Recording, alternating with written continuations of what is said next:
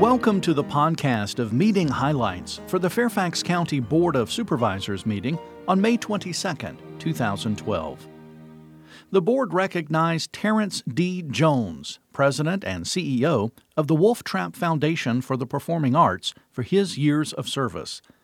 Lynn Forkas for his cross country bicycle race to support HopeCam, Jennifer and Tim Gale for their donation to the Fire and Rescue Department Acquired Structures Program for public safety training, the Great Falls Volunteer Fire Department for its efforts to build a new fire station, the efforts and contributions of the Girl Scout Council of the nation's capital area, and the Girl Scouts of the USA for its 100th anniversary, and the Greater Springfield Chamber of Commerce for its 55th anniversary.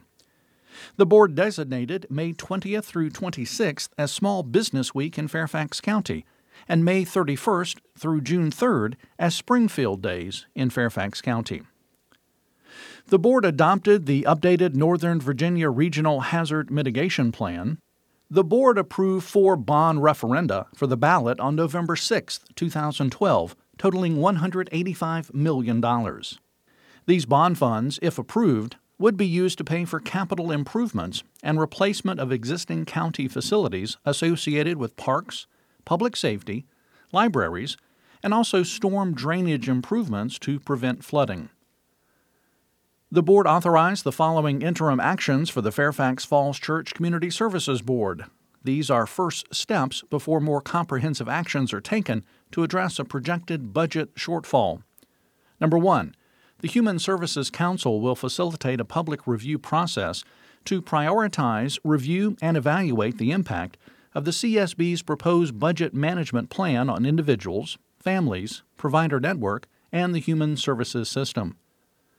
2. The Infant and Toddler Connection Early Intervention Services waiting list will be maintained while continuing CSB provided assessment and facilitation of potential next steps and resume early intervention referrals as state funding is available. 3. Employment and day services will be initiated for 19 new high school graduates with intellectual disabilities who have urgent needs upon graduation. 4. The allocation of contract rate adjustment funds to CSB contractors will be suspended pending final carryover decisions by the Board of Supervisors.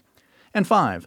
All measures to contain cost through further efficiencies and probationary staff reductions will be immediately taken a special meeting of the Fairfax County Solid Waste Authority was held to appoint a new executive director. That's all for this podcast of meeting highlights for the Fairfax County Board of Supervisors. Thanks for listening. For more information about the Fairfax County Board of Supervisors, including full meeting minutes and documents, visit the county website www.fairfaxcounty.gov. This podcast is produced by the Fairfax County, Virginia government.